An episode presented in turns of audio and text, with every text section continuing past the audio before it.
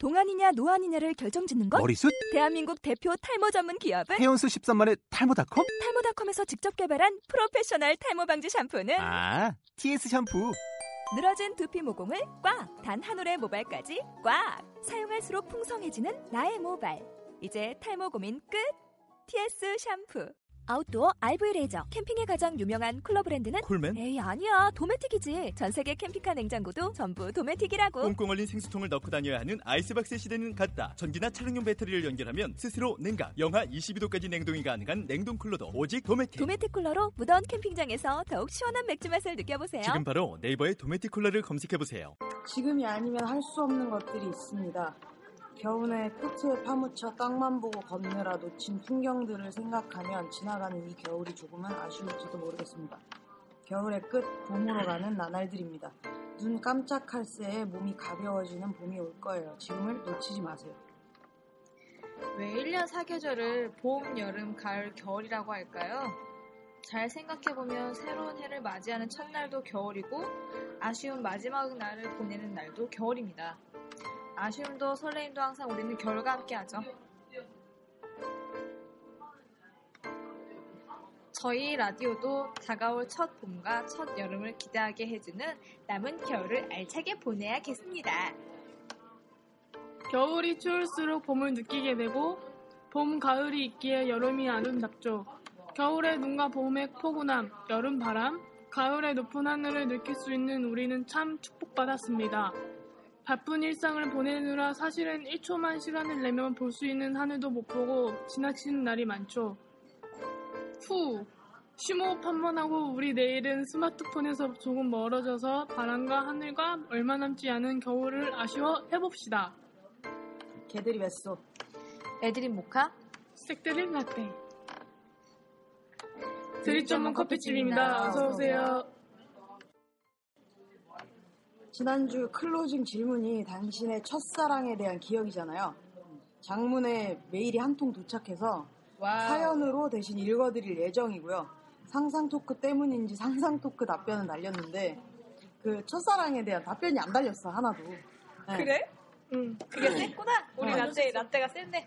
그래서 상상 토크에 대한 답변 나가도록 할게요. 2014년 2월 13일 스위티님. 애인이 털복숭이라면 헐 상상하기 싫다. 으악! 저도 제모 안 하는 게 예의가 아니라고 생각하거든요. 하지만 제가 사랑하는 사람이니까 일단 그날은 힘들겠지만 참고 하고 다음에 만나고 집에 갈 때 제모제를 선물하겠어요. 센스 있다. 네. 그리고 조그마한 카드에 1+1 하길래 내 거 사는 김에 같이 샀어 라고 적어서 줄래요. 딱히 일부러 산 건 아니지만 이왕 선물 받은 거 잘 써야 해 라는 뜻을 내포한 제 애인이라면 눈치껏 하겠죠, 뭐. 괜찮다. 아니, 이게 스위티님이 이거 답변 달아주시면서 제모제 있죠?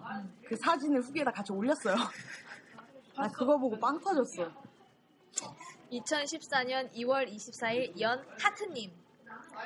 털복숭이 애인이라 곁털은 제모하는 게 예의인 것 같고요. 여친이 곁털 제모를 잘 안 하면 피부과 데리고 가서 연고 제모 시켜줘야지. 치모는 풍성한 여인이 전 그렇게 섹시하던데 전 변태끼 있는 건가요? 이게 변태끼인가? 치모가 뭐야? 거기 털. 그 털. 그럼 얘가 그럼 변태게? 나 때 거기 풍성한 거 좋아하잖아.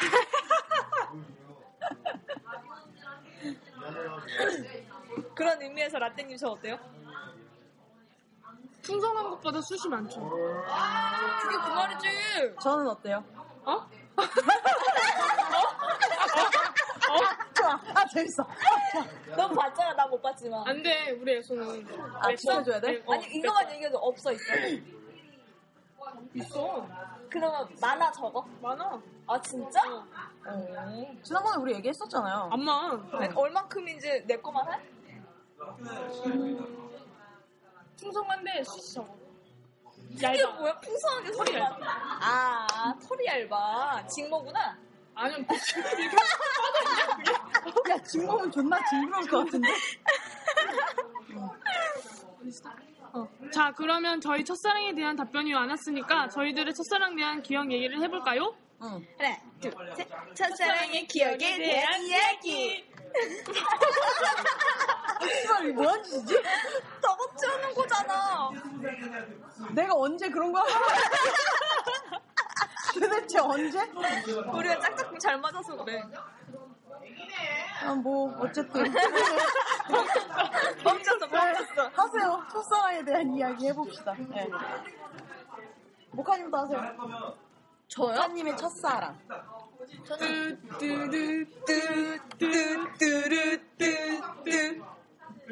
저는 제 첫사랑은 라떼예요. 정말로, 진짜로, 뻥 안 치고. 근데 라떼 첫사랑은 제가 아니에요. 네, 그럼 다음. 라떼님의 첫사랑이요? 중학교 때라 그랬죠? 네, 제 첫사랑은 중학교 때예요. 내 앞에서 그렇게 자신있게 얘기하지 말아요. 기억을 이야기해보세요.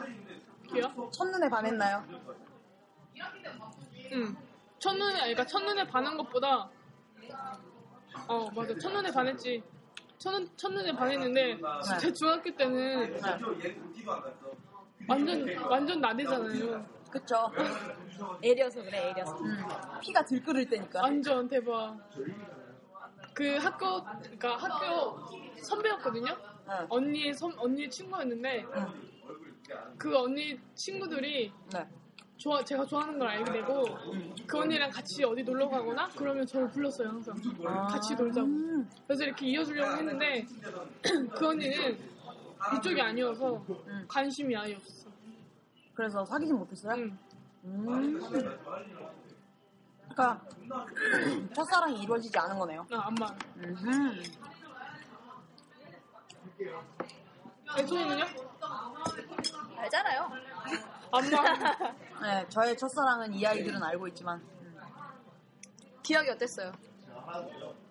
첫 만남부터 아주 서프라이즈한 만남이었어요. 네, 첫 만남에는 너무 당황을 했었고 그리고 나도 그 사람이 좋았는데 그 사람은 나를 당연히 좋아하지 않을 거라고 생각했었고 근데 그 사람이 먼저 나한테 고백을 해서 짧지만 강렬한? 매우 강렬한 연애였죠. 네. 갑자기 착잡해진다? 그만하자. 네, 하여간 이번에는 강요하지 않았는데 사연이 꾸준히 잊을만하면 하나씩 와서 매일 첫사랑이들 좀 그런 거 있는 것 같아요. 어떤 거요? 너는 지금 솔로잖아. 그렇죠. 근데 이렇게 만약에 이렇게 애인 사이 약간 그런 로망이 있잖아. 서로 첫사랑이었으면 좋겠다는 로망. 전 없는데요. 넌 없겠지. 그래서요? 근데 그 사람도 내가 첫사랑이었어요. 진짜 대박. 이건 처음 듣는 얘기인데? 그 사람도 내가 첫사랑이었고 나도 그 사람이 첫사랑이었고. 어쨌든 난 라떼의 첫사랑이 아니야. 집착할 거야.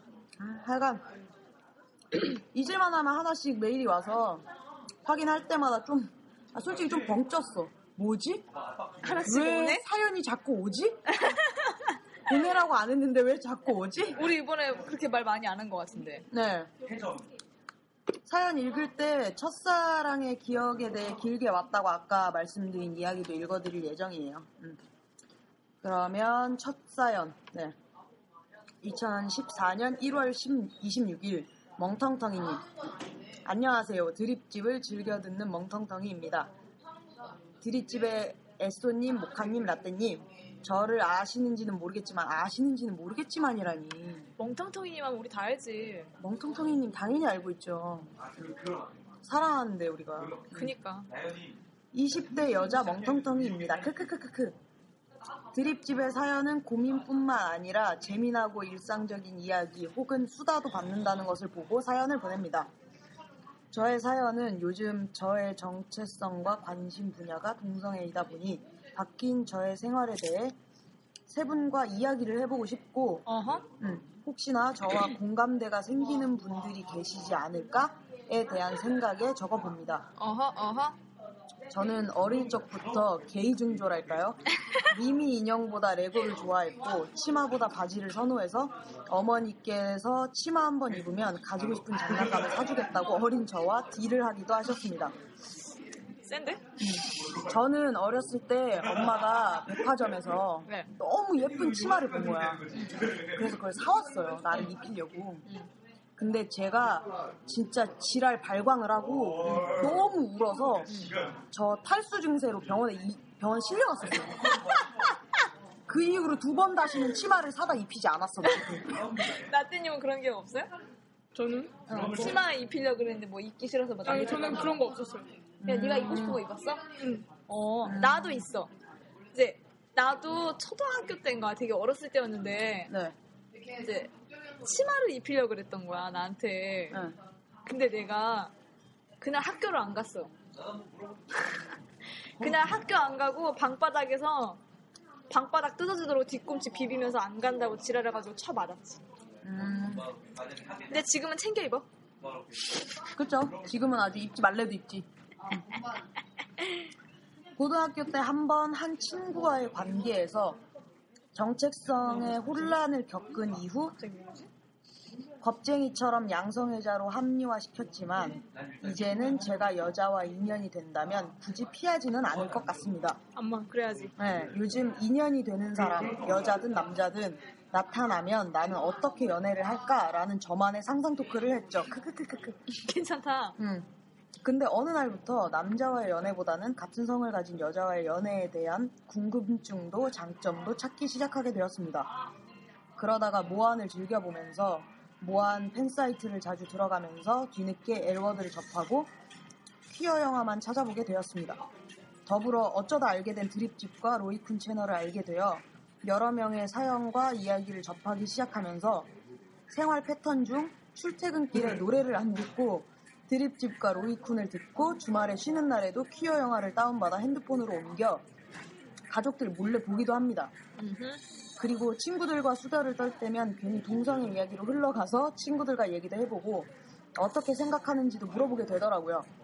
왜인지 모르겠지만 숨겨진 저의 정체성이 나타나는 건지 아니면 정말 관심뿐인 건지는 모르겠지만 나름대로 이 상황을 즐기면서도 관심뿐일까? 이쪽일까? 라는 혼란 아닌 혼란을 겪고 있기도 해요. 솔직히 사랑은 장난이 아니기 때문에 커뮤니티나 만남을 통해서 만나보고 난 이쪽이 아닌가 보다 해서 헤어지는 건 정말 말도 안 되기에 저도 제 자신한테 화답을 내리지 못하고 있어요. 그러면서 종종 드립집을 들으면서 세 분이 어떻게 만났는지 모카라떼님이 어떻게 만나서 600일 이상을 사귀게 되었는지도 궁금해요. 특집 방송만을 기다리고 있답니다. 이거 어떻게 해요? 이거 특집 방송. 이거 보이는 라디오. 아 큰일이다. 얘기해주세요. 좀. 제가 이번 주까지 일하고 나면 일을 관둘 거예요. 관두고 나면 다시 시간이 많아지니까 최대한 빨리 편집을 해서 올리도록 하겠습니다. 죄송해요. 늦어서. 네. 그리고 언젠간 게스트로도 나가보고 싶지만 선뜻 용기가 나지 않네요. 받아주실지도 모르겠지만요. 받아드려요. 저희는 게스트 환영입니다. 오세요. 누구든지 환영이에요. 꼭 오세요. 연락 기다리고 있을게요. 저의 일상적인 이야기는 여기까지입니다. 저와 같이 갑작스럽게 슬금슬금 관심도가 강해지면서 이러한 혼란을 겪는 분들 계실지 궁금합니다. 라고 사연이 왔어요. 네. 제가 보기에는 이런 혼란 가지고 계신 분도 꽤 많을 거라 생각해요.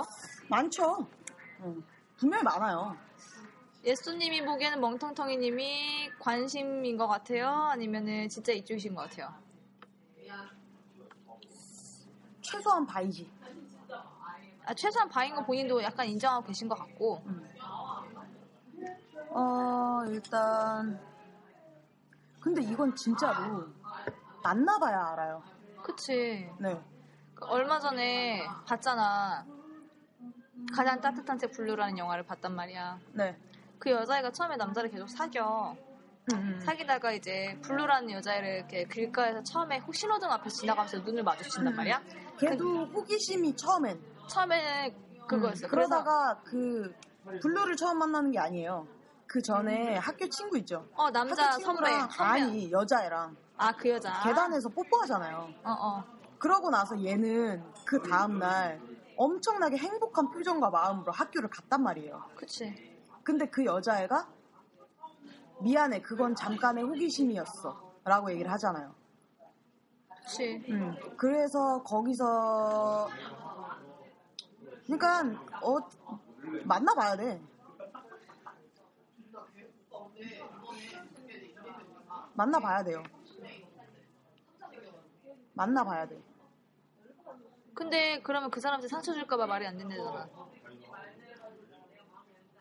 그래도 어쩌겠어. 내가 더 중요한 거 아니야? 그러니까 그거랑 똑같은 거예요. 그러니까 이쪽임을 확실하게 알고 있는 사람들 있죠. 그 사람들도 처음에는 내가 이쪽이 아니었으면 좋겠다라고 마음을 이쪽이 아니었으면 좋겠다라고 생각을 하잖아요. 그랬나? 나는 안 그랬던 것 같은데? 그러니까 그런 사람들 있잖아요. 있기야 있지. 네, 나는 이쪽이 아니었으면 좋겠어. 약간 혹시 내가 착각하고 있는 거 아닐까? 응. 그래서 남자를 만나보잖아요.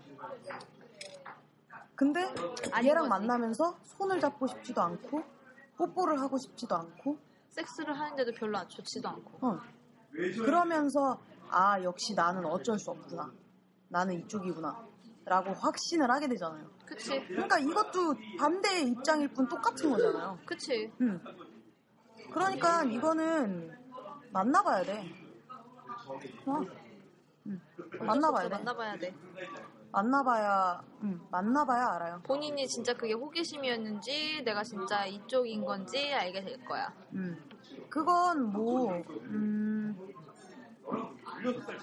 그러니까 약간 혼란을 갖고 계신 분들이 주로 커뮤니티를 약간 안 좋게 생각하는 경향이 많아요. 맞아. 근데 커뮤니티가 꼭 나쁜 건 아니에요. 당연하지. 네. 거기도 분명히 좋은 사람들이 있고요. 나쁜 사람들이 유독 눈에 튀는 거지. 몇몇이 눈에 튀는 거지. 근데 그건 어딜 가나 마찬가지예요.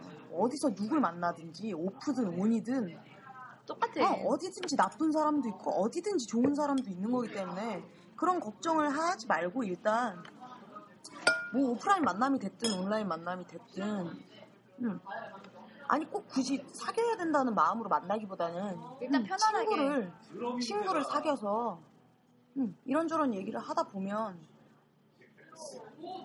뭔가 알 수 있지 않을까? 내가 생각해도 그래. 생각만 해서는 답이 안 해결이 나와. 안 나와요. 네. 그러니까 그런 의미에서 에스님은 처음부터 남자 안 사귀었었고. 네, 저는 아니요, 저 남자 한번 만나봤어요. 아 맞다. 농구하는 애. 라떼님은요? 뭐야? 남자 만나봤어요? 딱 한 번. 언제? 고등학교 때. 어땠어? 사귀어보진 않았는데 그냥 썸 정도? 근데 지금도 그래요. 그 남자랑? 근데 난 누군지 알 것 같은데? 연락은 안 하는데 서로 애인이 있어요. 걔도 애인이 있고 나도 애인이 있기 때문에 그냥 저도 걔랑 여전히 친구로 지내요. 친구랑 싸우면 틀리지. 친구인데 항상 친구 이상의 뭔가로 만나요. 근데 웃긴 게 뭐냐면 난 잊어버리고 있었는데 이게 나는 알아. 난 저 느낌 알아. 나는 잊어버리고 있었는데 그 친구가 군대 갔다 와서 한동안 싸이월드가 유행했잖아요. 네. 친구 통해서 내 싸이월드 알게 된 거야. 그럼 나한테 연락이 온 거지. 그래서 그때부터 연락이 됐었어요. 그러니까 저는 제 친구 있죠. 농구한다는 그 친구는 여전히 저를 친구 이상으로 생각해요. 지금 그래 지금도 그래요. 여전히 저를 친구 이상으로 생각하기 때문에 걔랑 만나면 데이트 아닌 데이트를 해요. 맞아. 이 느낌 알아. 뭔지 알겠어. 그러니까 그게 막 좋고 막 썸을 타고 막 이런 게 아니라 분명히 데이트가 아닌데 데이트야. 걔한테는 데이트인 거지. 그러니까 이게 상황이 애매한 거야. 둘이 쿨하게 딱 친구가 아니니까. 그러니까 그거는 난 저 느낌 딱 알아. 나 왜 나는 안 물어봐? 너는 있어요? 남자 만난 적? 얘처럼 그런 적은 있지. 너네처럼 사귀어본 적은 없고요? 사귀진 않았고. 전 사귀었어요. 아 그래. 라떼처럼 썸 정도였지. 근데 그게 내가 어떻게 했냐면은 그게 그 사람이 나를 좋아해주는 게 기분이 좋지가 않은 거야.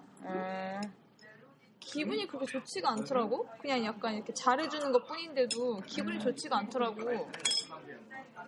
나도 살짝 멍텅텅님이 이거 사연 듣고 나도 딱 그 생각났어. 블루 영화 생각났어. 응. 딱 그 블루... 주인공 아델하고 너무 비슷하셔서. 응. 블루 안 보셨으면 한번 그거 보는 것도 추천이에요. 가장 따뜻한 색 블루입니다. 네, 생각... 근데 좀 과하게 야하니까 야한 거 별로 안 좋아하시면 보지 않으셨으면 좋겠어요. 네, 안 봐도 괜찮고요. 저는 그 남자애랑 사귀었을 때 확실히 깨달았던 게 걔가 저한테 뽀뽀를 하려고 했어요. 근데 제가 진짜 상상하니까 제 말이 안 되는데. 근데 제가 주먹으로 때렸거든요. 안면 강타. 안면 강타. 어떡해. 저 그때 반지 엄청 끼고 다닐 때예요. 야, 이 안 빠졌어? 그 손으로 진짜 존나 세게 때려갖고 이빨 나갔을 것 같은데? 이빨은 안 나갔는데 헐었어? 엄청 부었어요. 한쪽 턱이. 근데도 좋다고. 야, 나를 그렇게 대한 여자 네가 처음이야 이거 아니야? 그런데도 좋다고. 그러니까 애가 약간 맹한 스타일이에요. 순하고. 해달라는 대로 다 해주고. 그래서 내가 항상 걔가 여자친구가 생기면 항상 제가 이렇게 걸러내거든요. 아, 저게 아니야. 얘를 좋아하는 건지 돈을 뽑아내려고 지금 만나는 건지. 그리고 이렇게 비주얼이 나쁘지 않아요. 그러니까 액세서리로 생각하는 건지 아니면 진짜 좋아하는 건지 그걸 제가 항상 걸러주거든요. 근데 또 내 말을 또 더럽게 잘 들어요. 너니까. 제가 아닌 것 같아. 너니까. 그러잖아요. 그럼 헤어져 그 다음날. 네가 말하는 거니까. 그 다음날 헤어져. 수야 나 헤어졌어 이래요. 그러면 제가 잘했다고 그러거든요. 어이구 잘했다 이러거든요. 그럼 또 좋다고 우리 밥 언제 먹어? 이러고. 하여간 그런 친구 하나 있고요. 블루 보는 거 추천이에요. 네. 완전 추천해요. 사람을 만나보는 거 말고는 방법이 없어요. 근데 엠마가 너무 불쌍해. 우리 그거 하면 안 돼요. 스포하면 안 돼요. Sorry. 네. 다음 사연 읽어주세요. 내 얘기는 듣다 말았어. 2014년 2월 2일 홍길동님. 드립 커피 전문점. 틀렸어요. 홍길동님 틀렸어요. 어허. 우리 드립 커피 전문점 아니에요. 드립 전문 커피집인데. 듣는 완전 애청자입니다. 일단 전 애인이 있는 상태고요. 근데 저 혼자 권태기인 것 같아서 상담드려요. 사귄 지 2년 정도 됐는데, 저희만하게 사귀셨네요? 2년 정도 됐는데, 애인이랑 연락을 하는 둥, 마는 둥, 해도 그만, 안 해도 그만이고요. 너무 편해졌다는 생각이 드는 것 같더라고요. 애는 아직도 저에게 너무 많은 표현을 하는데, 저 혼자 권태기라 너무 미안하네요. 혹시 목한이나 나띵님도 권태기라는 걸 겪으셨나요? 만약 겪으셨다면, 어떻게 풀어나가셨나요? 전 이 사람과 평생을 같이 하고 싶지만 같이 고민도 하고 싶지만 너무 미안해서요. 제가 너무 이기적인가요? 다른 사람 만날 생각은 전혀 없거든요. 제 고민 좀 조금이나마 풀어주세요. PS! 전 모카님 팬이에요. 모카님이 읽어주시면 감사하고요. 애써님, 모카님, 라떼님 제 고민 좀 전 정말 지금 실각하려답니다. 잠깐만 이거 네가 쓴 거야? 모카님 쓰신 거 아니에요? 네가 썼어? 아니야, 내가 안 썼어. 내가 물어보는 거야. 뭐, 네가 썼냐고. 미쳤냐, 내가 쓰게? 그러니까. 이거 너무 와닿는데 우리한테는 지금. 이거 너무 딱 우리 상태인데? 권태기 같지 않은 권태기. 미안한데 홍길동님 지금 딱 우리 상태거든요. 내가 보기엔 지금 저는 제 3자의 입장이기 때문에 일단 두 사람의 이야기를 들어보도록 하죠. 라떼가 지금 홍길동님 입장이고 지금 홍길동님 애인이 지금 제 입장이에요. 그래서요. 라떼님 모카님이라면 그러니까 모카님이 홍길동님의 애인이에요. 그러면 홍길동님이 어떻게 했으면 좋겠어요? 차라리 권태기면 권태라고 얘기를 하고. 네. 이거를 이 홍길동님도 지금 그 사람하고 지금 평생 가고 싶고 헤어지고 싶은 마음도 없는 거고. 네. 평생 같이 하고 싶다는 거잖아. 네. 그러면은 서로 얘기를 하고 같이 극복해 나갈 수 있는 방법을 찾아야 되는 게 맞는 거야. 서로 좋아하면 아직 헤어지고 싶은 마음이 없는 거면. 네. 근데 이게 그게 아니면은 문제가 있는 거지. 아니 그러니까 그냥 네가 홍길동님 애인이라면 홍길동님이 어떻게 했으면 좋겠냐고요. 그냥 그걸 얘기하라고. 뭐든 다 얘기해줬으면 좋겠어. 내가 어떤 감정이고 지금. 지금 내가 어떤 감정이고 내가 이렇게 했을 때 너 내 감정이 어떻고 뭐 지금 나의 상태. 자 그러면 라떼님은 홍길동님 입장에서 우리 여기서 솔직하게 얘기하자. 나 지금 너무 어이가 없어서 웃음밖에 안 나와요. 야 이거 진짜 근데 누가 쓴 거야? 이걸 나 진짜 나 아니야.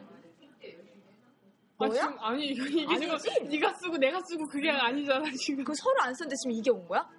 대박이네. 지금 제가 봤을 때는 네. 저희도 지금 권태기 아닌 권태기를 인 것 같고. 네. 저희도 솔직히 지금 만난 지 2년이 넘었는데 모르겠어요 이게. 모카님이 라떼님이 지금 딱 이 마음이잖아요. 어렵네요 지금. 이 사람과 평생을 같이 하고 싶지만 같이 고민도 하고 싶지만 뭔가 딱 이런 느낌이잖아 지금 네가. 그쵸? 어렵네요 지금 그냥. 그러니까 싫은 건 아니야. 그치? 근데 사랑하는 것도 아니야. 아니죠. 그럼 그거랑은 다르죠. 그럼 뭐야? 어떻게 되는 거야 그러면? 나 솔직히 얘가 아무 말도 안 해서 뭔지 모르겠어. 아니 사랑이라는 게 사랑 이꼬르 뭐라고 정해진 게 아니잖아요. 그치? 응. 근데 그러니까 사랑의 방법이 달라지는 거죠. 그치 이게 오래 사귀면서 네. 변형이 그러니까 되는 거지. 싫진 않지만 사랑하는 것도 아니야가 아니고 이것도 사랑이고 그때도 사랑이고 지금도 사랑인데 그때의 사랑과 지금의 사랑이 다른 거예요. 모양이 변했다고 생각이 되는 거야. 그래 라떼님 무슨 얘기 알고 계셨어요? 솔직히 얘기하자면 뭐지? 이게 동성연애의 한계라고 할까? 당신 나한테 한계는 없다며.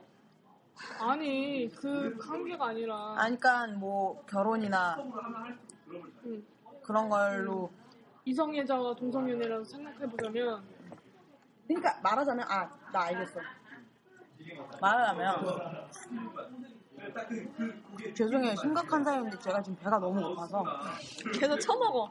네. 그러니까 이게 말하자면 부부들 있잖아요. 응. 그냥 일반 부부들. 애 있는 부부들. 애가 있든 없든. 그러니까 애가 있으면 애 때문에 산다. 애가 없어도 그냥 정으로 산다. 이런 얘기 많이 하잖아요. 근데 우리는 그런 가족이라는 걸로 묶을 수가 없잖아요. 그치. 난 그게 되게 그래. 묶을 수가 없잖아요. 그러니까 묶일 수가 없어. 그러니까 그 같은 길을 걸어가는데 이성애자 커플도 1년 사귀고 동성애자 커플도 1년을 사귀었어요. 응? 그러고 나서 뭐 연애하다가 뭐 잠깐 다투고 뭐 권태기가 있다가 그게 이제 안정이 돼서 동성애자 커플도 2년을 만났고 이성애자 커플도 2년을 만났어요. 똑같이. 근데 이제 이성애자 커플은 안정기에 접어들어서 결혼을 했어요. 근데 동성애자 커플은 뭐 굳이 고르자면 뭐 동거를 해요. 그러다가 이성애자 커플은 가족이 엮이잖아요. 이쪽 부모님과 나의 부모님과 가족이라는 거 법적으로든 뭐든 엮이잖아요.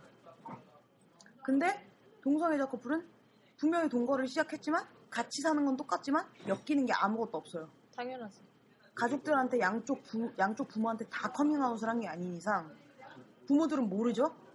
그냥 둘이 친구 사이인 줄 알겠죠? 친한 친구 사이. 그냥 같이 사는 것 뿐이죠. 그러다가 이 커플은 애를 낳았어요. 그 중간에 권태기가 왔겠죠? 근데 가족이라는 걸로 묶여있고 애가 있으니까 견딜 수 있어요. 근데 동성애자 커플은 여전히 그냥 동거 상태예요. 아무것도 없어. 그러니까 근데 권태기가 왔어요. 그럼 한계야. 버틸 수 없다니까. 동성애네. 그러니까 이건 사랑의 문제가 아니고 진짜 현실인 것 같아요. 그냥 동성애자의 어쩌면 동성애자들의 그저 한계점. 그러면 5년, 10년씩 만난 사람들은 어떻게 사귀는 걸까? 그러니까 그걸 다 버텨낸 거죠. 사람이 어떻게 5년, 10년 만나면서 권태기가 한 번도 안 와? 그건 있을 수도 없는 일이야. 그걸 서로 버텨낸 거지. 근데 상대방이 아무 말이 없으면? 그래도 버텨야지. 아무 대답도 없어. 그래도 버텨야지. 사랑하면. 사랑하면. 근데 그 사람이 아무 말도 없었다고 쳐. 그러면 그 사람도 만약에 표현을 했을 수도 있잖아요. 그렇지. 나만의 표현. 응. 나만 모르는 걸 수도 있지. 그치. 상대방은 했는데. 참 어려운 것 같아요. 그냥 내가 진짜 이기적이 생각해보면 진짜 한계인 것 같아요. 동생이 이렇게 생각하는 내가 쭉 겪은 건데. 네. 2년이 끝이야. 2년 이상 가본 적이 없어. 그건 안 쉬워. 또 2년 넘게 만나는 커플들은 그럼 뭐야. 아니 그러니까 그건 너의 한계죠. 잘 버틴 케이스고 너의 한계라고요. 보통 2, 3년이 거의 다 그게 한계야. 2, 3년. 그건 그냥 다 개인의 차예요. 개인의 차이예요. 2년은 그냥 너의 한계일 뿐이에요. 나는 이거를 넘기고 싶어. 근데 솔직히 넘기세요. 그럼 뭐지? 목하나 저나 2년 이상 사귄 사람이 저희 서울 처음이거든요. 처음이니까 저희도 막 어색해하고 낯설어하는 것 같아. 그러니까 봐. 애도 둘 다 처음인 거야. 올해가 다 사람이 있으니까. 애도 낳잖아. 그러면 첫 애 있죠. 첫 애는 진짜 나쁘게 얘기하면 막말로 얘기하자면 마루타야 마루타. 내가 그 마루타의 희생양이거든. 우리 엄마가 애기 냄새 난다고 나를 우유 먹이고 씻기고 우유 먹이고 샤워시키고 기저귀 갈아주면서 샤워시키고 하루에도 수십 번씩 샤워를 시켰어. 그래서 내가 아토피가 어마어마하게 심했거든. 알아. 면역력이 없으니까. 내 동생들은 그걸 겪지 않았잖아.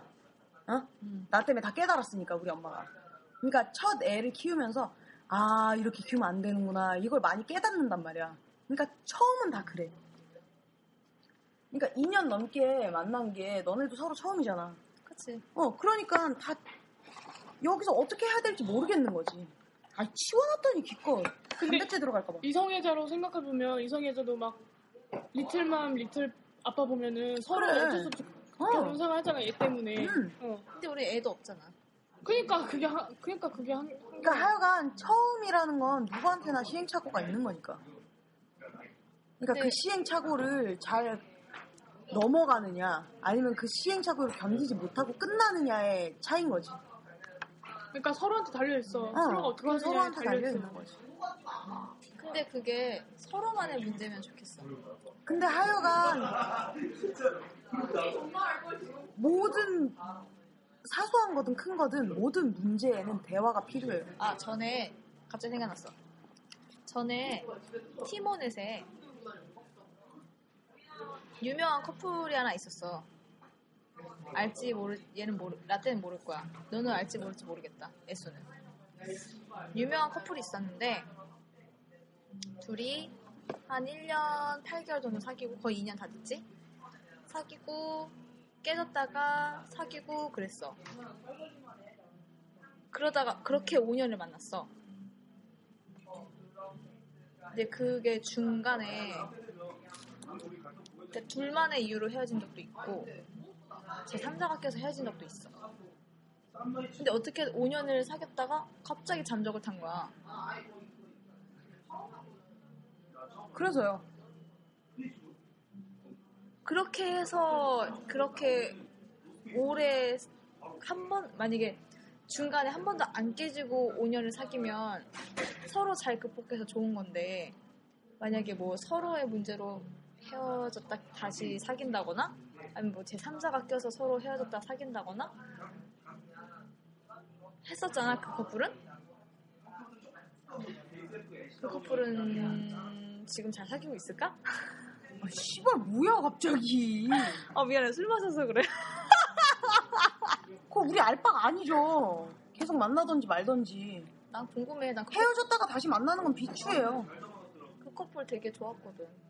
헤어졌다가 다시 만나는 건 좋지 않아. 절대 좋게 안 끝나. 나 좋게 끝나는 걸 못 봤어. 좋은 헤어짐이란 없는 것 같아. 항상. 없어. 어떻게 좋게 헤어져. 그건 다 영화에서나 그리는 것 같아. 좋게 못 헤어져.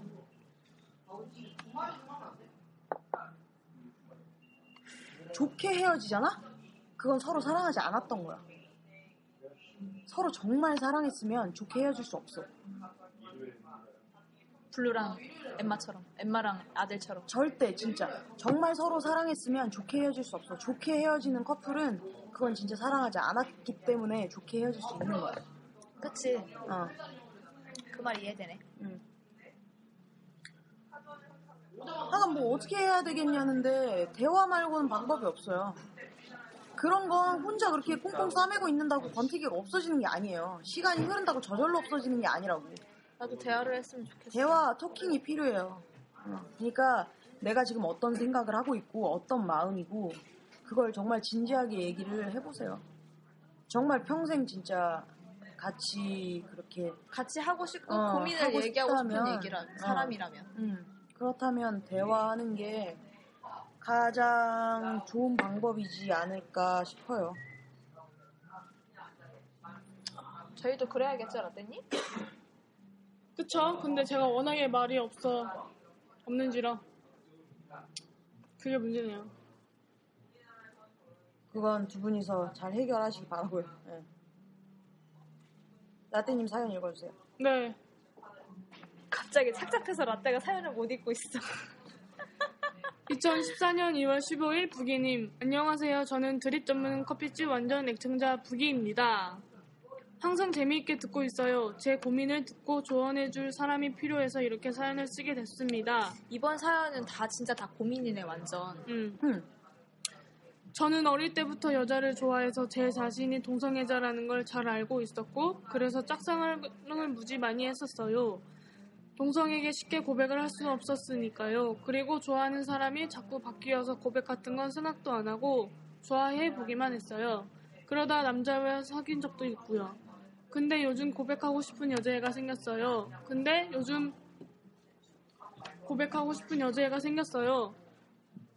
어릴 때부터 친하지는 않았지만 알던 사이라 그런지 알콩달콩한 느낌보다는 약간 서로 투닥거리는 사이예요. 근데 이게 마음을 하나도 모르겠어요. 동성애에 대한 포비아적인 느낌이 있는 것 같다가도 넌 레즈니까 커밍아웃을 하지 않았는데 이상형이 여자라는 등의 말을 서슴없이 하고 한 달 동안에는 저랑 하루 종일 톡을 하다가 다음 한 달은 드문드문하다 다시 연락이 활발해지고 저를 좋아하는 것 같기도 하고 아닌 것 같기도 하고 마치 밀당에 늪에 풍덩 빠진 것 같은 찝찝함이 있다가도 여자를 좋아할 애가 아닌데 하다가 왠지 가능성이 있는 것 같기도 하고 어렵다. 갈팡질팡 걔가 도대체 무슨 생각인지 전혀 파악이 안 돼요. 그렇다고 애가 당하면 당했지 사람 마음 가지고 장난하는 여우 같은 애는 아니라는 건 확실하거든요. 되게 애매하네. 이러는 제 자신이 신기할 정도로 하루 종일 그의 생각만 하는 것 같고 그의 문자만 기다리는 흔한 짝사랑 증세 있잖아요. 근데 이런 거 생각 안 하고 차이고 친구 사이가 혹시라도 멀어지더라도 안에서 후회하는 것보다는 고백하고 후회하고 싶어요. 고백 어떻게 시도할지 조언해주세요. 어허. 하여간 이건 결국에는 갈팡질팡하고 얘가 무슨 마음이고 이건 중요한 게 아니야. 고백을 어떻게 할지가 문제인 거야. 고백을 할 거야, 이 사람은. 고백을 할 거기 때문에. 레슨님 같은 경우에 고백 어떻게 할 거예요? 이런 경우에. 그러니까 나는 하루 종일 얘 생각이 나고 나 혼자 별의별 생각을 다 하는 거잖아. 그쵸. 아, 얘가 날 좋아하나? 아, 아닌 것 같은데? 아닌가? 근데 맞나? 있는 것 같기도 하고 아닌 것 같기도 해 이러면서. 아, 근데 얘가 약간 포비아 성향이 있는 것 같은데? 아, 근데 또 왜 나랑 맨날 연락하지? 그 서슴없이 막 여자 얘기하고 막. 왜 그럴까? 나한테 왜 이러지? 라고라고. 나를 좋아하는 건가? 에이, 아니겠지. 아닌가? 좋아하나? 이러면서 존나 그냥 혼자 갈팡질팡 하는 거잖아. 그치. 내가 이런 상황이면 저는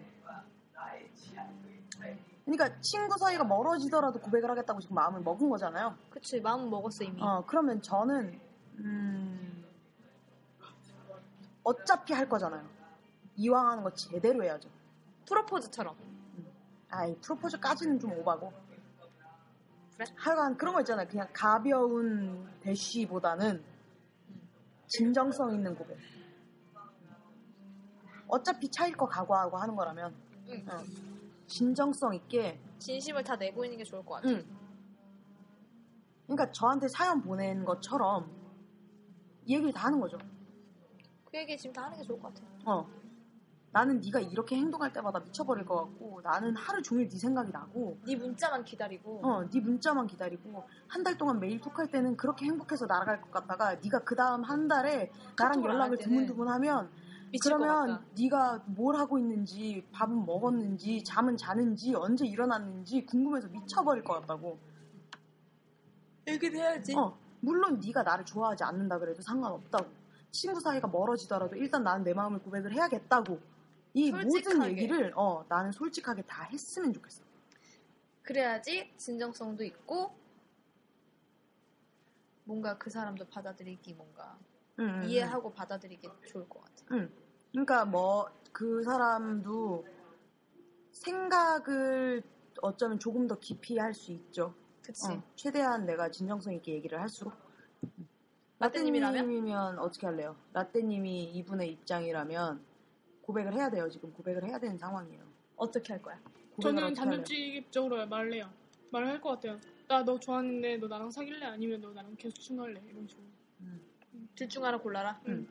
그리고 나는 정말 진정성 있게 얘기를 하고, 이 친구가 정말 완전 뭐 포비아만 아니라면 친구 사이로 지내는데 그렇게 큰 문제는 없을 것 같아요. 그건 셋 다 똑같은 생각인 것 같은데. 그리고 내가 누군가를 좋아하는 마음을 고백할 수 있는 것 자체가 좋은 거지. 좋은 거예요. 엄청 난 거예요. 나 같은 사람 봐요. 난 고백하고 싶은 사람도 없어. 왜 그래? 일단 고백하고 싶은 사람이 있다는 것 자체가 행복한 거니까 어렵게 생각하지 않았으면 좋겠어요. 아, 그러면 이제 그 다음 사연. 2014년 2월 3일 놀라긴일러님. 요 베이비. 놀라긴일러. 아직이야. 네. 에쏘님, 모카님, 라떼님. 한 잔에서 17잔까지 잘 듣고 있습니다. 모카님 목소리 수상한 그녀의 심은경 목소리 닮았어요. 크크크. 수상한 그녀를 안 본 것 같은데 우리? 그치? 봐야겠네요. 심은경 목소리랑 안 비슷한데? 거기서 또 목소리 변형이 있었나 보지? 그 영화에서? 거기서 할머니 역할이잖아요. 아! 오. 아, 조용히 하고요. 네. 노래는 에픽하이의 커피 추천. 이거 이미 나갔어요, 예전에. 야, 베이비. 네.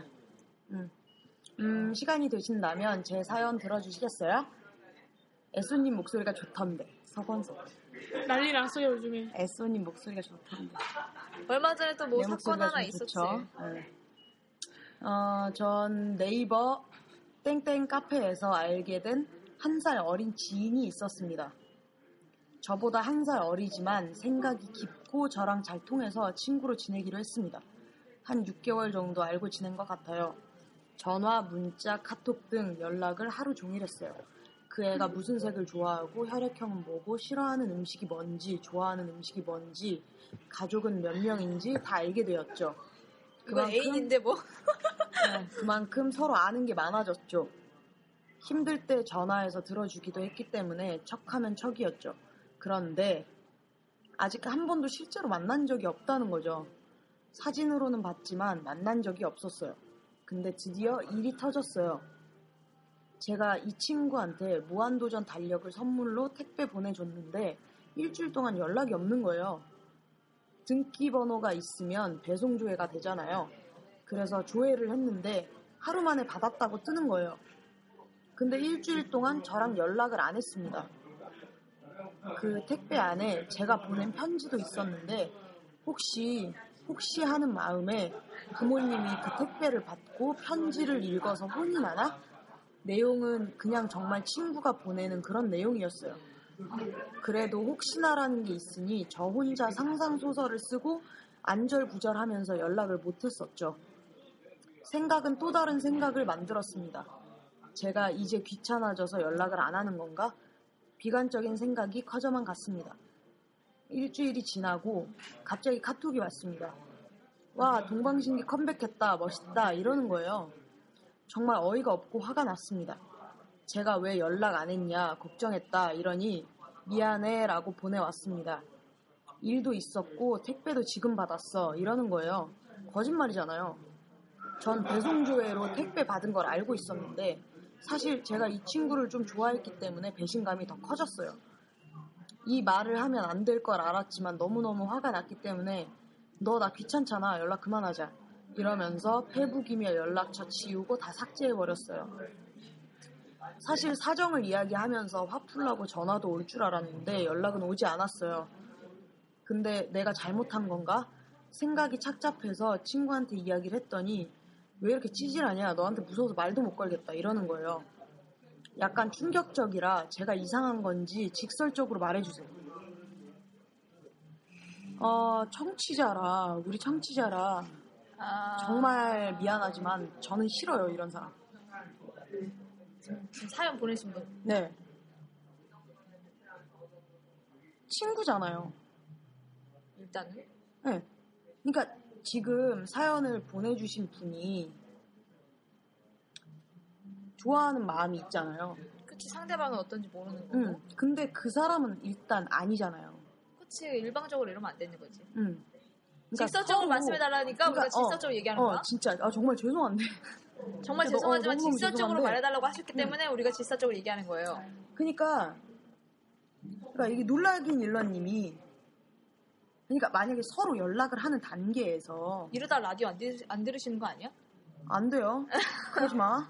원하셨잖아, 직설적인 네. 거. 저희 또 직설적으로 말해달라면 또 직설적으로 말하는 성격들이라서.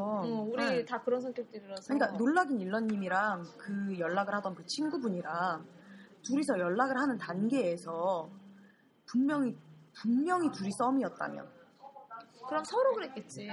분명히 서로 썸이었다면 그건 분명히 서로 썸이었으면 놀라긴일러님이 이렇게 하는 게 어쩌면 이해가 돼요. 썸을 타는 중간에 연락이 갑자기 끊기고 내가 선물을 보내줬는데 받은 게 확인이 됐는데 하루 만에? 연락이 안 되고 그러다가 갑자기 와, 동방신기 컴백했다, 멋있다 이러면 짜증이 나는 건 맞아요. 화가 나는 건 맞지. 근데 지금 놀라긴일러님이 한 행동들은 썸에서도 하면 안 돼요. 사귀는 사이 때 하는 거지. 진짜 사귀었다가 이제 좀 돼서 뭔가 그래, 일단 사귀는 사이여야 돼. 사귀는 사이일 때 하는 거지. 최소한 썸도 아닌 친구 관계에서. 이렇게 하면 그 친구 입장에서는 나 같으면 진짜 난 무서워. 얘 뭐야? 무서워. 말 못 걸겠어 진짜. 내가 얘한테 무슨 말을 해? 이렇게 되는 거지. 나 같으면 무서울 것 같아. 친구분이 그러셨다잖아. 너 무서워서 말 걸겠냐? 이랬대잖아. 근데 그 말이 맞네. 일단 저는 그래요. 그러니까 친구가 그렇게 얘기를 했을 때 충격받으셨다 그랬잖아요, 놀라긴일러님이. 근데 그 말이 맞아요. 근데 그 친구분이 한 말이 맞아요. 저 같아도 무서워서 말 못 걸었을 거예요. 그건 어떻게 보면 말하자면 약간 집착? 그 사람에 대한? 약간 집착 아닌 집착과 일방적인 나의 마음에 대한 화풀이와 뭔가 되게 복합적이야.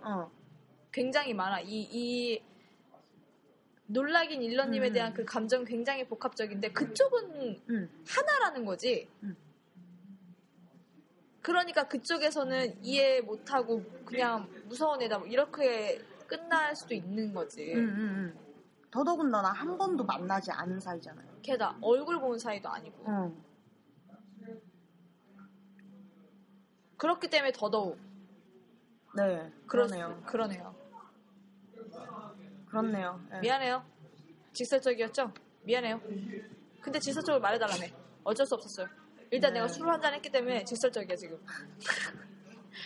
나 지금 너무 취해 지금. 나 지금 분명히 당이 충전이 됐다가 당이 떨어지고 있어. 여기 당 더 있어. 빨리 당 먹어. 아, 하여간 만약에 그분하고 계속 관계를 유지하고 싶다면 본인이 먼저 다가가야지. 사과를 하시면 좋을 것 같아요. 사과를 해야지. 이건 화해가 아니라 사과야. 그러니까 나라면, 내가 그 택배를 받은 사람의 입장이라면 사과받고 싶을 것 같아. 나 같아도. 그리고 만약에 그 분명히 그랬잖아요. 생각이 깊은 사람이라고.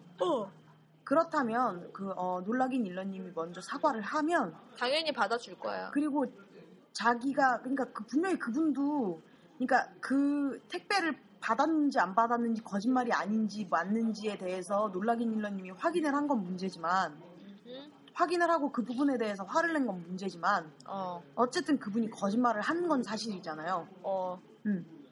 그러면 그분도 놀라긴 일러님이 먼저 사과를 하면 사과를 할 거예요. 아, 사실은 나도 이랬는데 저랬다. 어쨌든 저희들의 입장은 그 놀라긴일러 친구분과 같아요. 네, 저라도 그랬을 거예요. 네, 만약에 제 친구였다면 놀라긴일러님이 제 친구였다면 저도 똑같이 얘기했을 거예요. 와, 무서워서 뭐 너한테 말하겠냐? 나도 말 못 걸겠다, 야. 이러겠어. 그럴 것 같아요. 네. 라떼님은 점점 또 말이 없어지기 시작했어. 졸리셔. 안 졸려. 아까 홍길동님 사연 때문에 지금 멘붕 와서 그래. 맞아요. 네, 정신을 못 차리고 있어. 참. 네. 진짜 오늘 사연은 좀 그렇네요. 네, 사연들이 다 함부로 말하기 힘든 사연들이라고 해야 되나? 그러니까 분명히 막 어마어마하게 막 어마무시하게 진짜 힘든 사연은 아니야. 근데 뭔가 되게 말을 꺼내기가 힘들어. 말 잘못하면 되게 안 될 것 같아. 아, 오늘 이번 달은 참 사연이 특이해. 엄청난데? 사연 느낌들이 다 특이해. 저 사연 나갈게요. 네, 읽어주세요. 2014년 2월 22일 중2 여학생님. 제가 지금 술이 취해서 살짝 혀가 꼬이거든요. 얘기하세요. 렐렐로. 안녕하세요. 저는 중2 여학생입니다. 그냥 로이콘 채널을 듣다가 드립집을 알게 된 학생입니다. 막 듣다가 라떼님의 취향을 들을 때면 좀 저랑 비슷한 대강 스타일을 좋아한다는 걸 듣고 공감만 되고 있는 사람입니다. 감사합니다. 전 섹시를 너무 좋아하거든요. 뜬금없지만 고민 좀 들어주세요. 저희 학교는 남녀공학인데 남자 수가 별로 없어서 여고? 그 5% 부족한 그런 여고 같아서 가로 열고 전 참고로 머리가 짧아서 보이셔야 됩니다. 가로 닫고 여자애들끼리 막 안고 업고 초반에는 막 뽀뽀도 하고 그랬습니다. 그래서 좀 그런가? 나는 학교 다닐 때 애들이 안 그랬는데? 저 때도 안 그랬어요. 난 애들이 나한테 했어. 읽어주세요. 뽀뽀까지는 좀. 읽어주세요. 애들이 나한테 했어. 그래서 좀 그런가? 머리도 좀 짧아서 그런가? 저한테 좀 정체성에 대해서 고민하게 되었고 좀 인터넷에 찾아보기로 했죠. 그래서 yes or no 그리고 L word 등등 퀴어 문화에 접하게 되어 혐오감이나 죄책감 그런 건 없지만 좀 제 자신이 어떤 사람인지가 제일 고민이 되네요. 전 그래서 친구보다는 여동생에게 일단 말을 했죠. 2살 차이 동인녀 동인녀야 또 여동생이? 아유 큰일 났네. 그 나이에 동인녀면 큰일 나는데. 뭐? 걔는 별로 뭐라 안 했죠. 그냥 난 상관없다. 너 마음대로 해라? 이런 말을 했죠. 여기까지는 괜찮아요. 근데 학교에 친구 한 명이 있는데 제가 그 친구를 좋아하는데 그 친구가 좀 연약? 어쨌든 좀 몸이 연약해요. 그래서 아플 때 청순가련 그 머리 길고 약간 피부 하얘가지고 창문 앞에서 항상 바람 쐬고 있을 듯한 그런 느낌? 핏기 없고 그래서 아플 때면 좀 제가 힘들죠. 근데 체육하면서 뛰어다니면 너무 이뻐 죽겠어요. 하지만 친구랑 있으면 제가 좀 짜증나요. 붙어있으면 그냥 그 친구 팔목 잡고 와서 그냥 말해요. 붙어있지 마. 뭐 그쪽 입장에서는 당연히 남친 놀이 하나 싶어서 받아주는 것 같은데 저는 아니라고요. 본인은 진심인 거죠, 엄청나게. 카톡해서 뭐하냐고 물어보면 막 1시간 뒤에 보고 기다리다가 지쳐서 전 딴 거 하다가 모르고 핸드폰이 막 가서 그렇다고는 하는데 제가 폰을 바꿔줄 수도 없어서 짜증 중이니까. 네. 중이는 핸드폰을 바꿔줄 능력이 없죠. 막 생일 선물도 해주려고 돈 좀 간신히 모으면 또 괜찮다고 말하고, 다른 친구들한테 제가 물어보면 자기도 모른다 해서 할 수 없이 제 친구랑 같이 선물 사서 그 친구한테 줬는데 반응이 없어요. 별로 신경 안 쓰는 것 같고. 아무튼 참 마음이 아픕니다. 여기서 문제는 아직은 내가 레즈비언인지 아닌지 확실하지도 않고 그쪽이 마음이 있는지도 모르겠고, 저는 그 친구가 저와 같은 마음이라면 진짜 매일마다 하루하루 사랑할 거고 막 커플식에도 찾아 다녀보고 싶고, 어쨌든 커플이란 단어 달면 할 수 있는 거 다 해주고 싶어요. 전 레즈비언인가요? 아님 좀 어려서 혼란이 온 건가요? 추신, 저는 일단 이 편지를 쓰기까지 생각을 해보았습니다. 그래서 전 일단 모든 면에서 마음을 열어주기로 했어요. 하지만 드립집에서 좀 제가 보통적으로 어느 쪽인 것 같은지 알려주세요. 부탁합니다. 이거 우리가 오늘 사연은 대체적으로 정체성, 그러니까 그거 있죠. 이거예요, 아니에요? 겨요, 아니에요. 이거야. 맞아요, 아니에요. 겨요, 아니요, 이거야. 딱 진짜 다. 정답을 알려주세요. 근데 지금 모든 질문에 지금 정답은 없어. 본인이 일단 다. 근데 이 사연은 잘 봐요. 문제는 아직 내가 레즈비언인지 확실하지도 않고 라고 했잖아요. 근데 그 밑에 그 친구가 저와 같은 마음이라면 매일마다 하루하루 사랑할 거고 커플식에도 찾아서 다녀보고 싶고 커플이란 단어라면 할 수 있는 거 다 해주고 싶어요 라고 했잖아요. 그럼 레즈비언이라는 소리잖아. 레즈비언이에요. 뭐 고민을 해. 레즈비언이에요. 근데 레즈비언이지 뭐야. 남자랑 그런 생각 한 적 있어요? 있다면 바이예요. 있다면 바이야. 네. 진심. 이성애자는 아니에요. 당신은 이성애자가 아닙니다. 있다면은 남자도 만약 여자랑 남자를 봤을 때 둘 다 그런 생각을 했었다 그러면 당신은 당연히 바이인 거고. 네. 어쨌든 지금 이 사연만 봐서는 당신은 맞아. 여자를 좋아해요. 친구 이상으로 좋아하지 않으면 커플시계니 뭐니 그런 생각 안 하지. 하루하루 사랑할 거고 커플시계를 할 거고 커플이란 단어가 다 그런 생각 자체를 잘 안 하지. 그런 생각을 왜 하겠어요. 좋아하니까 하는 거잖아. 그죠? 중이 학생님? 근데 솔직히 여학생님? 난 조금 약간 걱정되는 게 중학생이기 때문에 근데 중학생이라 나이가 너무 어려. 그러니까 지금 그러니까 중학생이니 고등학생이니 뭐니 그런 걸 다 떠나서 얘기하자면 지금 여자를 좋아하는 게 확실한데 중학생이라는 걸 전제하에 얘기를 하자면 호기심일 수도 있어. 나 그게 걱정이야. 우리가 이렇게 말을 해서 이쪽으로 넘어오신다면 솔직히 조금 나중에 다시 돌아가겠지. 진짜 이쪽이 아니라면 돌아가겠지만 근데 하여간 저희 결론은 그거예요. 만약에 머리가 짧다고 다 이쪽은 아니니까. 중학생이라는 걸 빼고 이야기를 하자면 당신은 여자를 좋아하는 게 확실하고요. 근데 문제는 중학생이라는 전제가 있어. 분명히 그러니까 어리다고 무시하고 뭐 그런 게 아니고요. 그거는 학생 때는 분명히 누구나 혼란스러워요. 근데 그 혼란스러움을 근데 나는 중학교 때 나는 너무 확고했거든. 내가 여자를 좋아한다는 거에 대해서. 예. 네. 근데 어쩌면 호기심일 수도 있어요. 그러니까 그게 그 아이한테 많은 그런 거라면 호기심일 가능성이 있고요. 있어. 모든 여자들한테 뭔가. 그러니까 잘 생각해봐요. 내가 여자 연예인에게 관심이 더 많은가? 남자 연예인에게 관심이 더 많은가? 여자의 가슴에 더 관심이 많은가? 남자의 가빠에 관심이 더 많은가? 여자의 그곳에 관심이 더 많은가? 남자의 그곳에 관심이 더 많은가? 그만. 나 진짜. 더가면 너무 야해지니까 우리 중이 여학생이라. 중이한테는 너무 커. 약간. 네. 네. 그러니까 잘 생각을 해봐요. 잘 생각해보면. 그러니까 너무 깊게 생각하지 마요. 내가 겪어본 결과 간단해요. 네. 애쏘님은 중학교 때 정확하게 여자를 좋아한다고 생각했었죠? 네. 저는 초등학교 때도요. 유치원 때도요. 라떼님도 그렇죠. 그럼 내 경우로 얘기해주는 게 좋을 것 같아. 네, 얘기하세요. 나의 경우에는 나는 20살 때까지 나를 인정하지 않았어. 네네. 나는 남자도 사귈 수 있다고 생각을 했어. 근데 아니었단 말이지. 문제는 네네.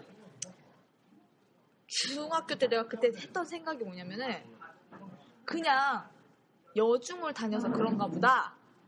아 그리고 그러니까 이거는 내가 정체성을 확립을 하고 아니고를 떠나서 머리 짧은 애들의 특징이 뭐냐면 학교 다닐 때 머리 짧은 애들의 특징이 뭐냐면 인기가 많아요. 그걸 즐겨요. 완전 즐기지? 그걸 즐기기 때문에 혼란이 오는 거예요. 근데 그게 단순히 얘네들이 나를 좋아해준다는 거에 대해서 즐기는 건지 진짜 여자한테 너무 잘 보이고 싶은 건지 그걸 네. 잘 구분해요. 네, 그걸 구분할 줄 알아야 돼요. 그때 내 지금 하고 싶은 그건데 네. 그때 내가 머리가 짧았었단 말이야. 지금은 길지만 그때 나는 여자애들이 나를 좋아해주는 것에 대해서 되게 즐겼어. 그러니까 남자들이 좋아해주고 뭐 누가 관심을 갖고 이런 건 상관이 없고 그 애들이 나를 좋아해주는 그 여자애들이 나를 좋아해주는 것에 되게 즐겼거든. 저는 여자애들 꼬시고 싶어서 안달이 났었어요. 그 당시에 나는 학교에 좀 예쁘장하다 싶은 애들 다 꼬시고 싶은 마음에 진짜 하루도 막 그런 거 있죠. 막 존나 집에서 늦잠 자고 대충 나온 것 같은 부시시한 머리지만 멋있어 보이는? 그래, 그 여자애들이 잘 보이고 싶어. 그런 마음이 진짜 불타올랐어요. 저는 그때. 난 그래서 방학마다 나 완전 장난 아니었잖아. 방학이 언제야 씨발. 방학이 언제였는지 생각도 안 나. 방학이란 단어를 진짜 오랜만에 쓰는 것 같아. 얘네는 방학이 많겠지? 네, 어쨌든 지금 중2 학생님의 마음만 보자면 당신은 여자를 좋아하는 게 맞는 것 같네요. 중2를 놓고 보자면 아직은 확실하게 말하기엔 좀 그렇다는 거지. 그리고 본인이 머리가 짧다는 그거에 대해서 네네네네. 그게 그냥 머리가 짧은 건지 네. 아니면 내가 다른 의미로 여자들이 나를 좋아해주는 거에서 대해서 머리가 짧은 건지 고민을 해봐야 돼. 아, 그 당시에는 이게 참 고민인 건 알지만 나는 왜 이렇게 귀엽냐. 지나왔던 거니까. 귀엽다. 진짜. 지나왔던 거니까. 아유, 나는 참 이랬던 게 언제적인지 기억도 안 난다.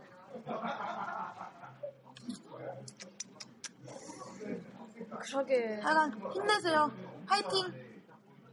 나는 솔직히 근데 내가 20살 때까지 나 무성애자인 줄 알았다. 화이팅!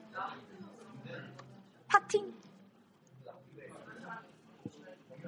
라떼님 읽어주세요. 네. 오프닝 때 들려드린다고 했던 첫사랑에 대한 기억 사연 온 거 읽어드려야죠. 어떤 내용이죠? 애솔리? 애솔리? 애솔리? 애솔리 어떤 년이야?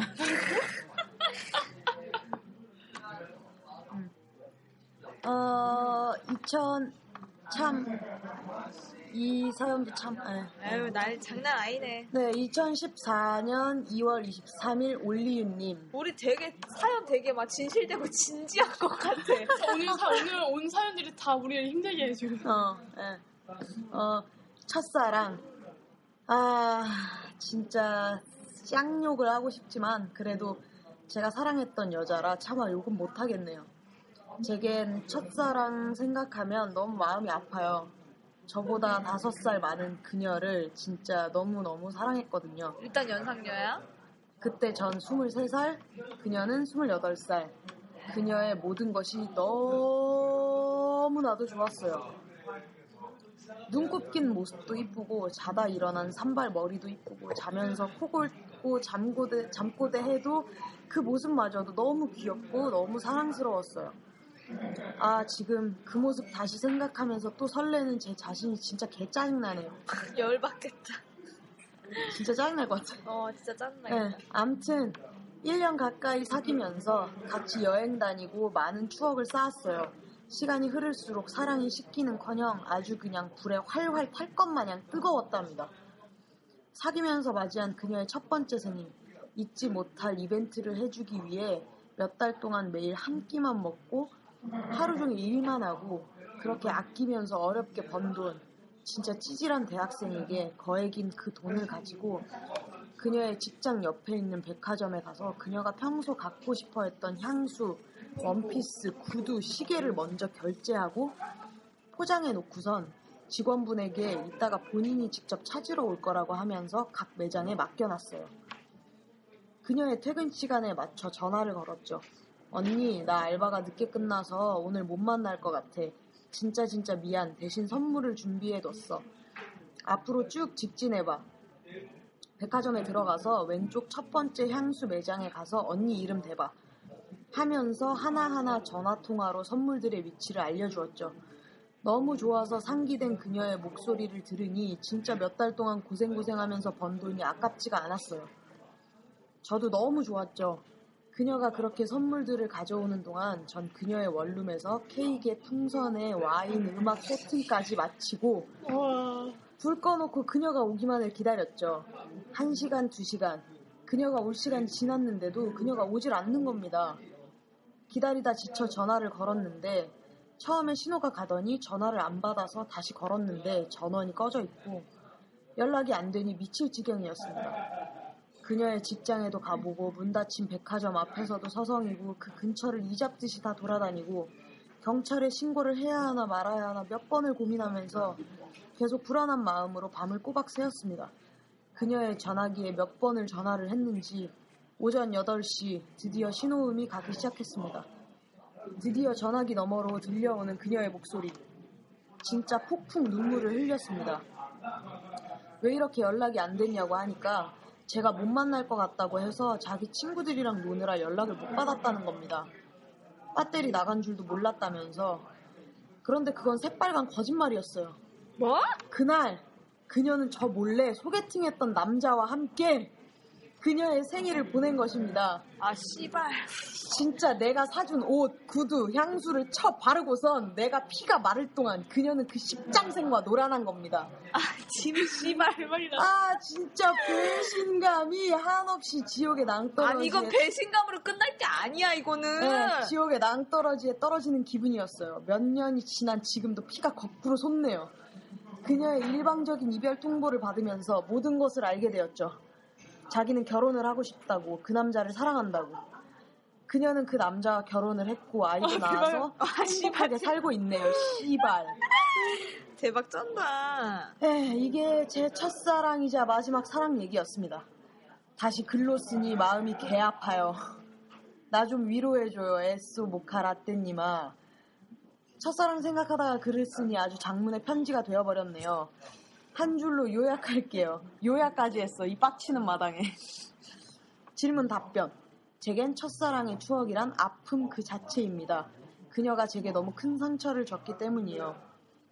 그래도 후회는 안 해요. 제게 사랑이란 감정을 느끼게 해줬고 설레게 해줬으니까. 그게 첫사랑에 대한 기억인 거야. 그리고 진심을 다해 사랑했으니까 후회는 없어요. 일방적인 사랑이 되긴 했지만 끝! 아, 술 한잔 해야겠다. 엄청나다. 대박이다. 대박. 나 진짜 이 사연 왔을 때 엄청나다. 나 진짜 깜짝 놀랐어. 이런 씨발년이. 아니 그분은 첫사랑 분에게 뭐 조금 죄송하긴 한데 저는 진짜 솔직히 모든 정말 모태 입적인 사람들은 그런 사람들한테 이런 욕을 할 수밖에 없어. 그러니까 이게 뭐 하는 짓이야. 진짜 벙친다. 나도 생각나는 사람한테 있다. 내 전전애인. 나도 이제 아니 진짜 이게 내 상황이면 나 진짜 족같을 것 같아. 전전애인이면 나 몰라. 나 모르네. 어? 전전애인이면 나 모르는 진짜. 너 몰라. 아 나 진짜 나는 결혼식장 가서 깽판 쳤을 것 같아. 난 진짜 깽판 쳤을걸? 이 씨발려나 내가 사준 향수, 원피스 내놔. 씨발 다 내놔. 이 결혼 반대야. 그래서 할 것 같아. 라떼님 어땠는데요? 저도 연상 한번 만나본 적 있거든요. 네. 만나봤는데 저도 노란한 거 그러니까 이건 똑같지는 않지만 비슷해요. 저도 노란한 거랑 다름이 없거든요. 그러니까 저도 애인이 있는 상태였는데 네네. 그때 애인이 다른 사람이랑 눈이 맞아서 사귀게 된 거죠. 네. 그래서 저랑 사귀었던 애인이 애인의 친구가 또 그 5년 같이 사귀었었던 거예요. 네. 그래서 저는 그 애인이랑 사귀었어요. 아. 엇갈려서 사귄 거죠 서로. 뭐 하는 짓이야. 근데 저희는 한 달 만에 깨지고 그 사람은 아직까지 사귀었어요. 어렸을 때 얘기지? 그러니까 고등학교 때. 저는 계속 연상만 만났잖아요. 그렇죠. 그러니까 저는 저 나름대로 연상을 다루는 법을 알아요. 너는 고수야. 근데 진짜 어릴 때, 아직 잘 모를 때, 연애라는 거, 사랑이라는 거에 대해서 잘 모를 때 가끔 그걸 가지고 노는 연상들이 있어. 당연하지. 맞아. 내가 전화를 걸어도 아무것도 모르는 애들을 갖고 노는 거야. 구슬린다고 해야 되나? 그렇지. 구슬리는 거지. 살살 구슬려서 아니야. 빼먹을 거 다 빼먹는 거야. 아니야. 안 그랬어. 언제부턴가 내가 전화를 눈구렁이들이라니까. 언제부턴가 내가 전화를 거나 문자로 보내면 네.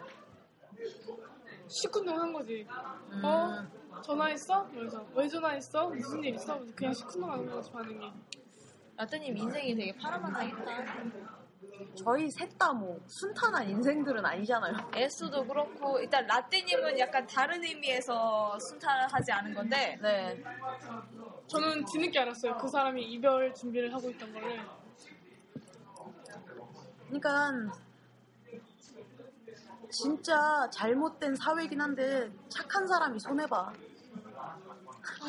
참 슬프지. 엄청나게 슬픈 연식인 거지. 네. 저희 와 오랜만에 사연 읽으니까 1시간이에요. 후딱 지나가네. 되게 1시간 넘었어. 우리. 지금 엄청 넘었어. 네. 저희 다음 주에는요. 첫째 주 코너 색다른 로스팅이 진행이 되죠. 다음 주에 멘붕이 오실 수도 있어요. 네. 왜? 왜지? 아시잖아요. 라떼님 없이 하는 방송. 아 맞아. 싫어. 네, 말하지 마요. 일단 비밀이에요. 라떼님은 다음 주에 저희가 일요일에 녹음을 하게 돼서 라떼님은 오지 못하게 됐고요. 토요일날 해요. 토요일날. 네, 토요일날 할 수가 없어. 그러니까 일요일에 하게 됐는데 그때 어마어마한 방송이 될 거야 아마. 이거는 내가 없으면 재미없는 방송이야. 내가 장담한다. 힌트. 이거.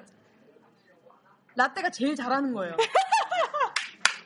라떼가 제일 잘하는 방송에 라떼 없이 진행이 돼요. 그래서 여러분들 멘붕이 오실 수도 있어요. 예. 또 힌트. 뭐야? 안 돼요. 더 이상의 힌트는. 예. 내가 두고 볼 거야. 이 방송 잘. 네네네네네. 더 이상 힌트. 네네네네. 배틀. 네. 하여간 뭔가 배틀 방송인데 너네는 더 이상 너네는. 너네는? 예. 많은 기대 부탁드리고요. 아직 무슨 일이 벌어질지는 네 비밀이고요. 엄청나. 그냥 엄청난 거야. 네. 드립 전문 커피집은 사연, 커피 관련 신청곡, 게스트 참여를 받고 있습니다. 네이버 블로그, 이메일, 트위터, 팟빵과 팟캐스트 후기에 남겨주시면 됩니다. 클로징 멘트 후에 질문이 나가니까 끝까지 들어주세요. 그리고 저희 지금 블로그가 아마 요즘에 되게 잠잠할 거예요. 원래 잠잠하긴 한데 평상시보다 조금 더 잔잔해요 지금. 왜냐? 제가 계정을 하나 새로 파서 블로그를 지금 전문 용어 나왔어. 네, 블로그를 지금 하나 개편해서 새로 만들고 있어요. 아마 3월 초에 오픈 예정이니까 그것도 기대 많이 해주시고요. 두둥. 좋은 하루 되세요. 질문. 저희는 보편적이라 하는 사람들과는 조금 다른 사랑을 하고 있죠. 레즈비언은 여자라서 사랑하는 이유, 게이라면 남자라서 사랑하는 이유. 또 다른 정체성들 모두 내가 왜 남들과는 다른 사랑을 하며 그 사랑이 왜 다른지 아는가에 대해 말해주세요. 오늘 마지막에 들려드릴 노래는요. 민님이 신청해주신 가비앤제이의 라떼 한 잔입니다. 2005년에 데뷔해 2000년대에 엄청난 인기를 누렸던 가비앤제이는 현재 멤버들이 모두 교체되어 매우 주춤하지만 그래도 한때 SG 워너비와 남녀 쌍벽을 이루며 가창력을 보여줬던 그룹이죠. 그때가 참 벌써 언제적인가 싶네요. 눈이 오는 날이면 내 기분을 아는지 전화를 걸어 한잔 하자면 내 맘에 들어와 자꾸 내 가슴을 헤집어놔.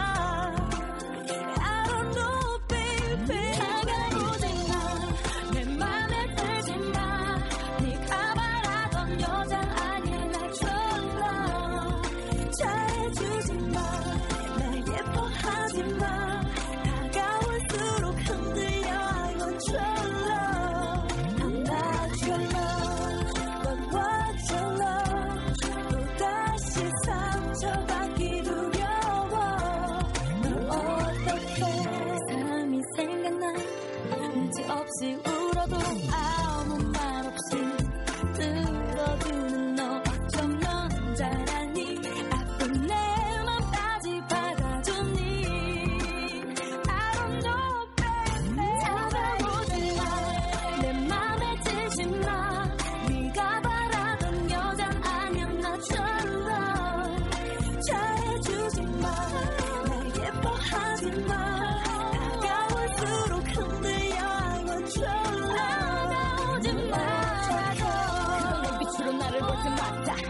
했던 행동으로 날 대학교마다 뒷걸음질 쳤던 맘이 움찔 한 발 더 다가가 어느새 빠져들어가 언제고 어느 때고 안아주는 널 누가 기대고 의지하게 만드는 이 가슴 그래도 예뻐해줘 내가 안아줘 내게 날 맡겨볼게 더 내 사랑해줘